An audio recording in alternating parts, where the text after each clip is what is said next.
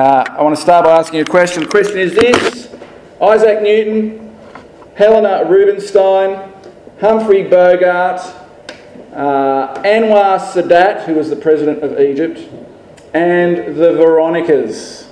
I expect you all to know who the Veronicas are. What do they all have in common? What do they all have in common? Come on. They were all born on Christmas Day. Well done, Bobby Wig. Did you get that right? It was a good guess, but it's a logical guess. They all have something in common. Like thousands of other people, they were born on Christmas Day. Uh, but here's something interesting. Uh, you don't remember them as babies, do you? Isaac Newton. Who remembers him as a baby? Helena Rubinstein, the um, yeah, Humphrey Bogart. And what, nobody remembers these people as babies. You remember them as adults who have done something significant, but not as babies, which makes it very odd that when people think of Christmas, we focus on a baby born in a shed. No doubt the nativity scene is amazing. We just heard from it uh, as Luke read uh, from Luke uh, chapter 2. We were told about the nativity scene, weren't we? Uh, but why all the fuss? I mean, it's not the whole story, is it? Why all the fuss? What's the big deal? Well, two verses only. Remember, we're doing Christmas cards by the Apostle Paul. Open up the Christmas card from the Apostle Paul. What does it say? Verse 4. When the time had, set time had fully come, God sent his Son, born of a woman, born under the law, to redeem those under the law, that we might receive adoption to sonship. Two verses. How hard can it be this morning, right? Now, I want you to think for a moment what makes you go ooh and ah? What makes you go ooh or ah? What amazes you? Uh, maybe it's a beautiful work of art. Maybe it's a, a beautiful sunset. Maybe it's the latest release of your favourite music. I, I'm listening to U2 uh, at the moment, their new CD, and I'm going ooh and ah because my kids are singing along to it. It's really good. Uh, it's like, yeah, rock it out. And then uh, Star Wars on the big screen. If you've seen Star Wars yet, maybe that makes you go ooh and ah. Uh, or, you know, what is it that fills the spaces of your imagination? As you think about that, see this. That when, the, when God saw that the timing was right, he got stuck into the world to perform the most extraordinary miracle the world has ever known. Nothing can top this miracle, I don't think. And what is the miracle? The first miracle is this God put skin on. God took on flesh. He took on human form. The Creator became the created thing. That's incredible. It should be incredible to us. Now, you might be sitting there going, oh, whatever. Come on, this is God we're talking about. Here is the wonder of the incarnation that at the right time, God sends His Son to be born into the world as one of us. Now, think about it. How would you do it if you were God? If you were God, well, what if you were God and you wanted to pay a visit to the world that you had made? How would you enter that world? Uh, I mean, I asked, when I was teaching scripture, a second grader said I'd drop big posters from the sky. Uh, here I was thinking they might mention big spaceships with big laser cannons. You know, a, a big wild entry that everyone would know about. But what did our God do? God didn't do any of that he sent his son, born of a woman just like you and me. That's what our text says. Now, we were all born from our mother, and so did Jesus. Jesus was born from his mum. Don't miss that. He had a mum. He didn't arrive like we might choose if, if we were God. He didn't arrive with pomp and grandeur and power and presence. I mean, we know how it could have gone, don't we? He could have turned up and turned stone into bread and solved world hunger. He could have filled every, every one of Herod's hippodromes and amphitheatres. He could have had the travelling, supernatural Jesus' circus show and done miracle after miracle, but he didn't do that. Uh, he could have taken over the work of governing the world where there's no more war, no more crime, and no more injustice, but uh, he didn't do that. His arrival into the world was very normal. Very normal. Do you remember the nativity scene? He's, he's pushed out by his mum as a baby. He was given birth to by his mother.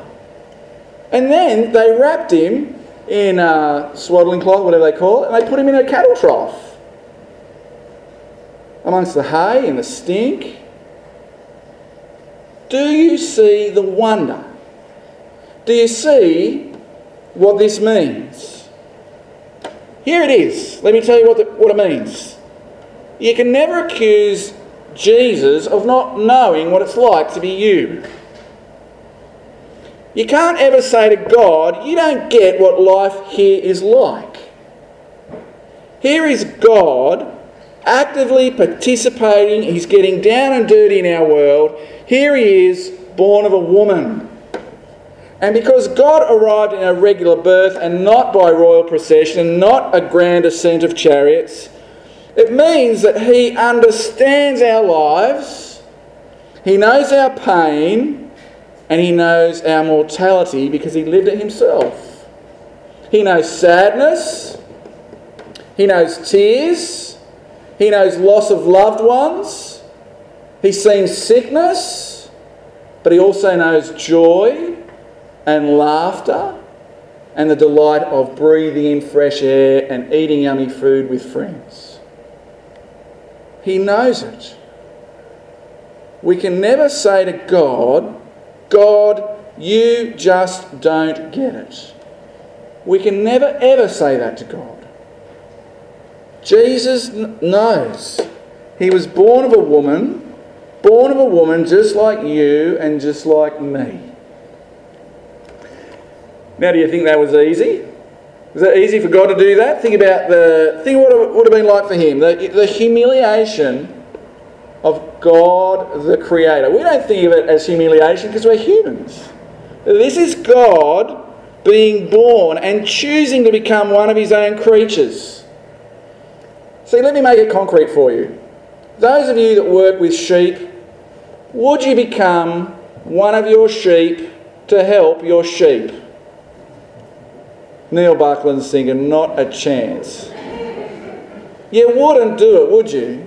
That, Adam, is completely absurd that anyone would think of doing that. But you know, that's exactly what God did for us, such as His love for us, and such is our desperate need. God became human. Now let's speculate a little bit more. Use your imagination. Now imagine you're God again and you've made the world. You're God and you've got, got it all sorted and lots of thoughts being given to how it works, its ins and outs and all that. But just to be clear, you're a good God, so you give the creation an instruction manual. A user manual. That'd be, that'd, that'd be fair enough, wouldn't it? Because you want them to know how everything works. Makes perfect sense. And isn't this, as you think about the logic of that, isn't this what God has done? Hasn't God given us, given the people of His creation, His instructions?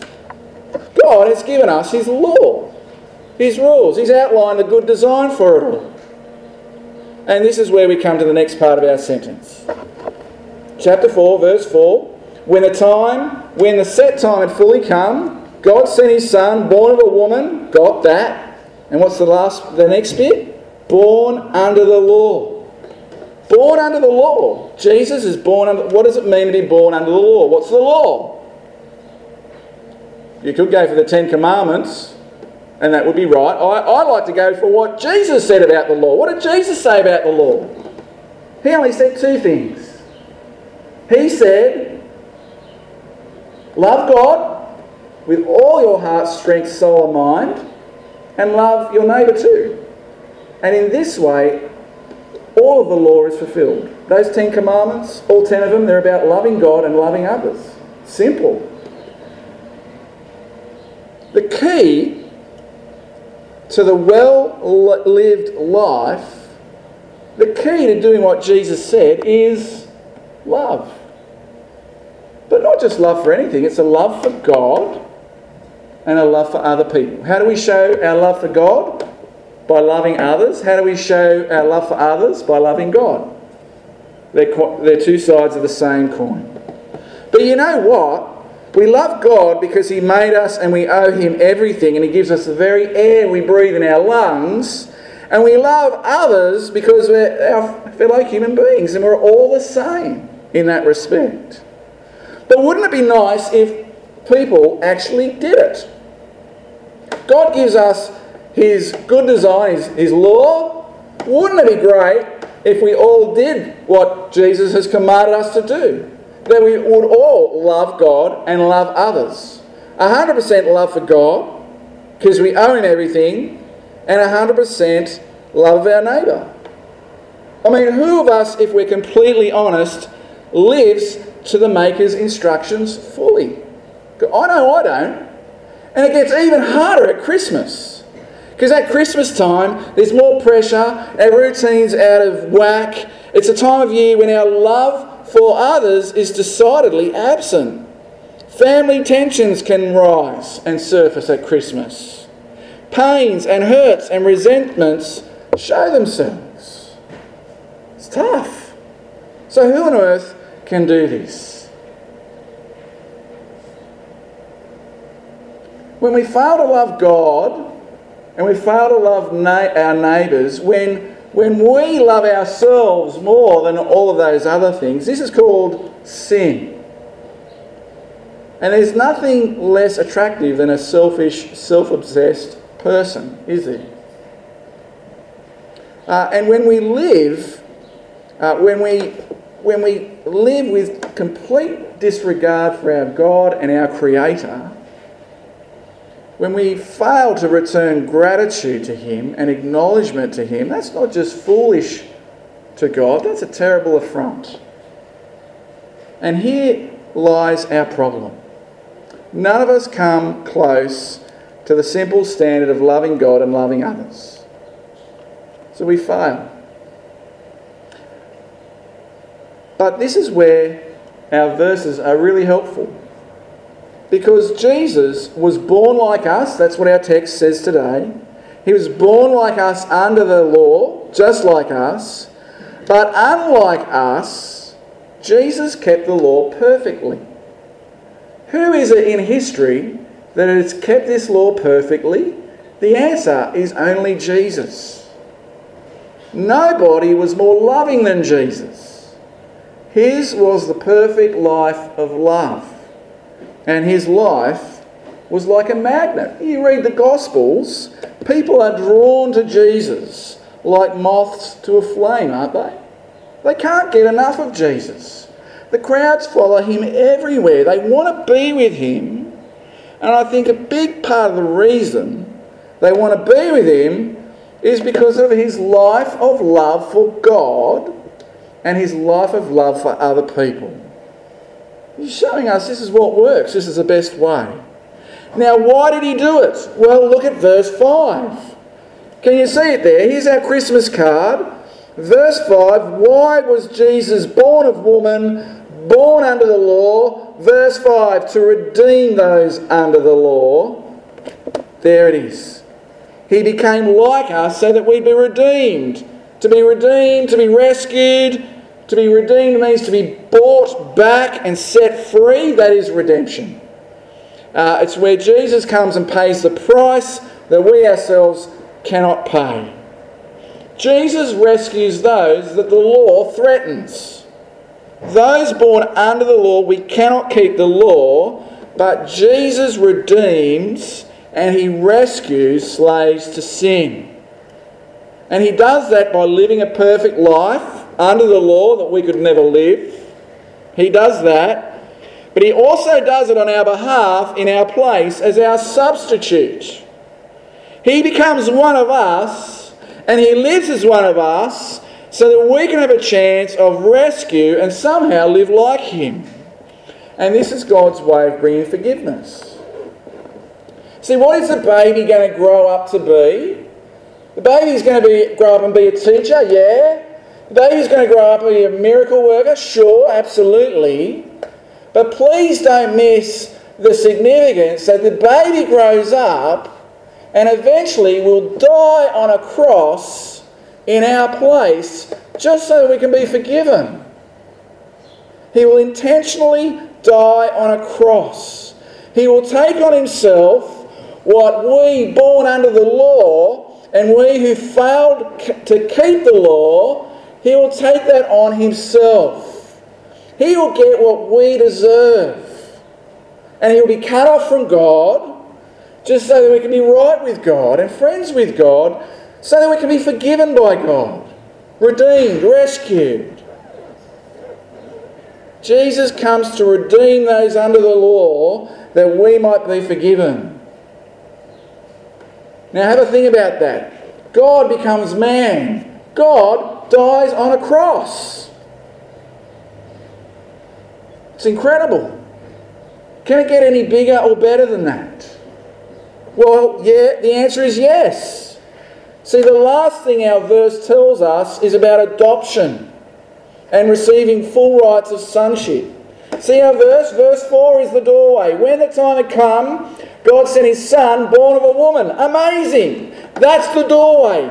The baby is the doorway, but it opens up. Why does the baby come? Verse 5 to redeem those under the law. That's us. We got that? But what else?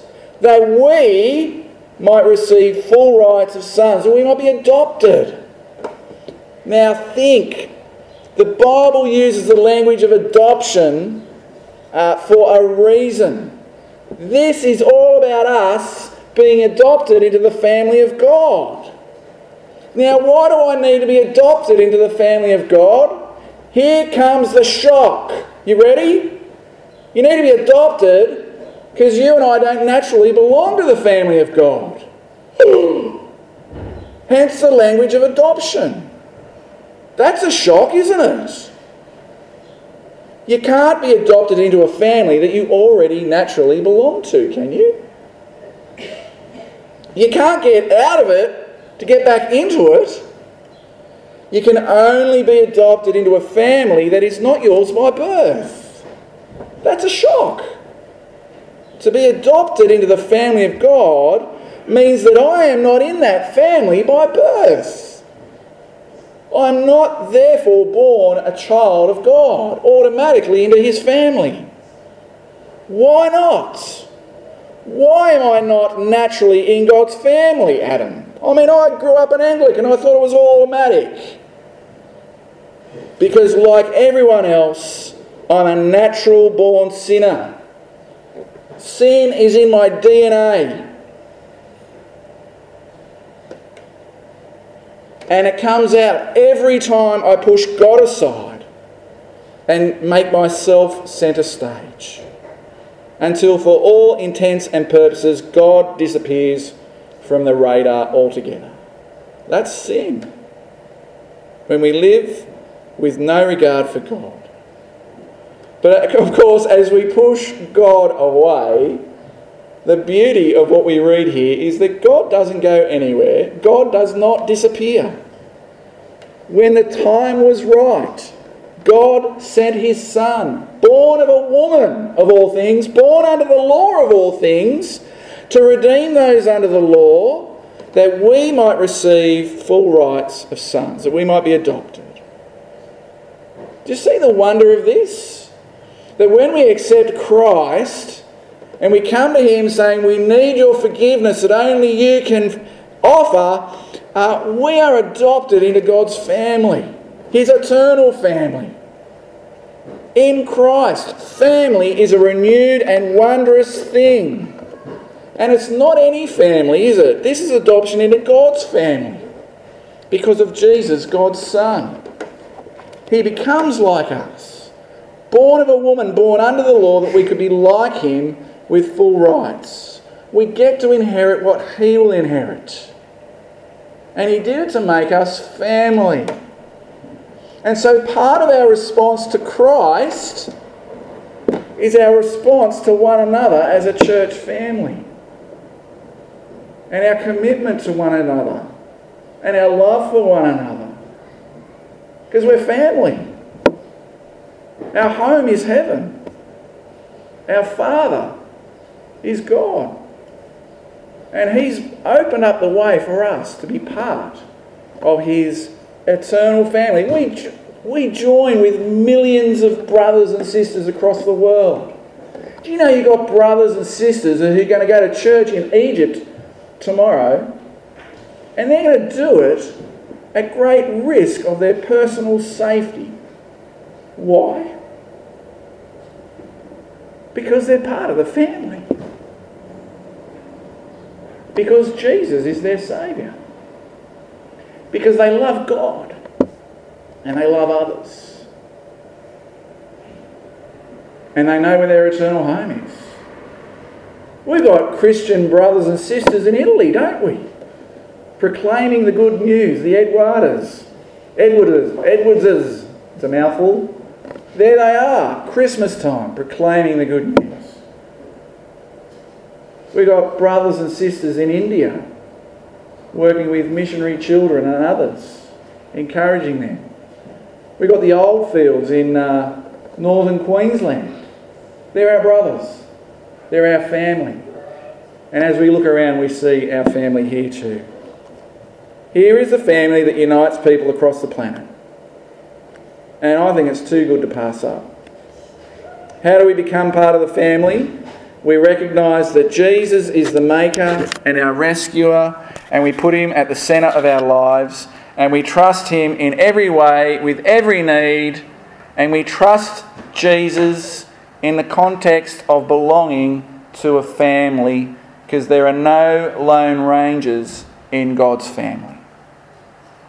When the time is right, God sent his Son, born of a woman, born under the law to redeem those under the law that we might receive the full rights of sons. And for that we say thank you. Amen.